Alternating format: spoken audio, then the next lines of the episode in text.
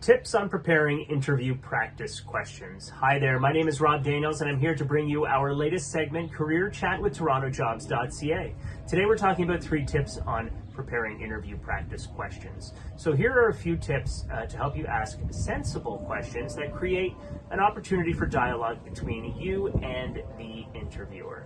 We'll begin with tip number one, which is take the me out, all right? So, avoid questions that revolve around how you stand to benefit from taking that job. Questions about salary, medical cover, and so forth can be saved for negotiating if an offer comes. Instead, asking about work culture and routines shows you're thinking about not only your situation, but what it might be like to work at that company as well. Tip number two avoid explanations. Often, when you are trying to be polite and politically correct, you can end up answering part of your question as you ask it. Keep your questions concise and specific.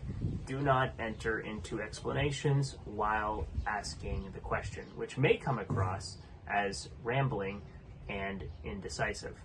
Tip number three avoid yes or no questions. Real important here. When preparing your questions, focus on the WH questions.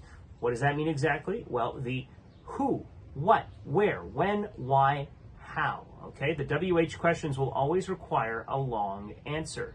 Avoid any questions that your interviewer can answer abruptly. To view our services, check out torontojobs.ca, where we offer free resume uploading, a list of available job openings on our board, free sign up for job alerts to get notified about new job opportunities and networking events. There you have it. That's been another episode of Career Chat with torontojobs.ca.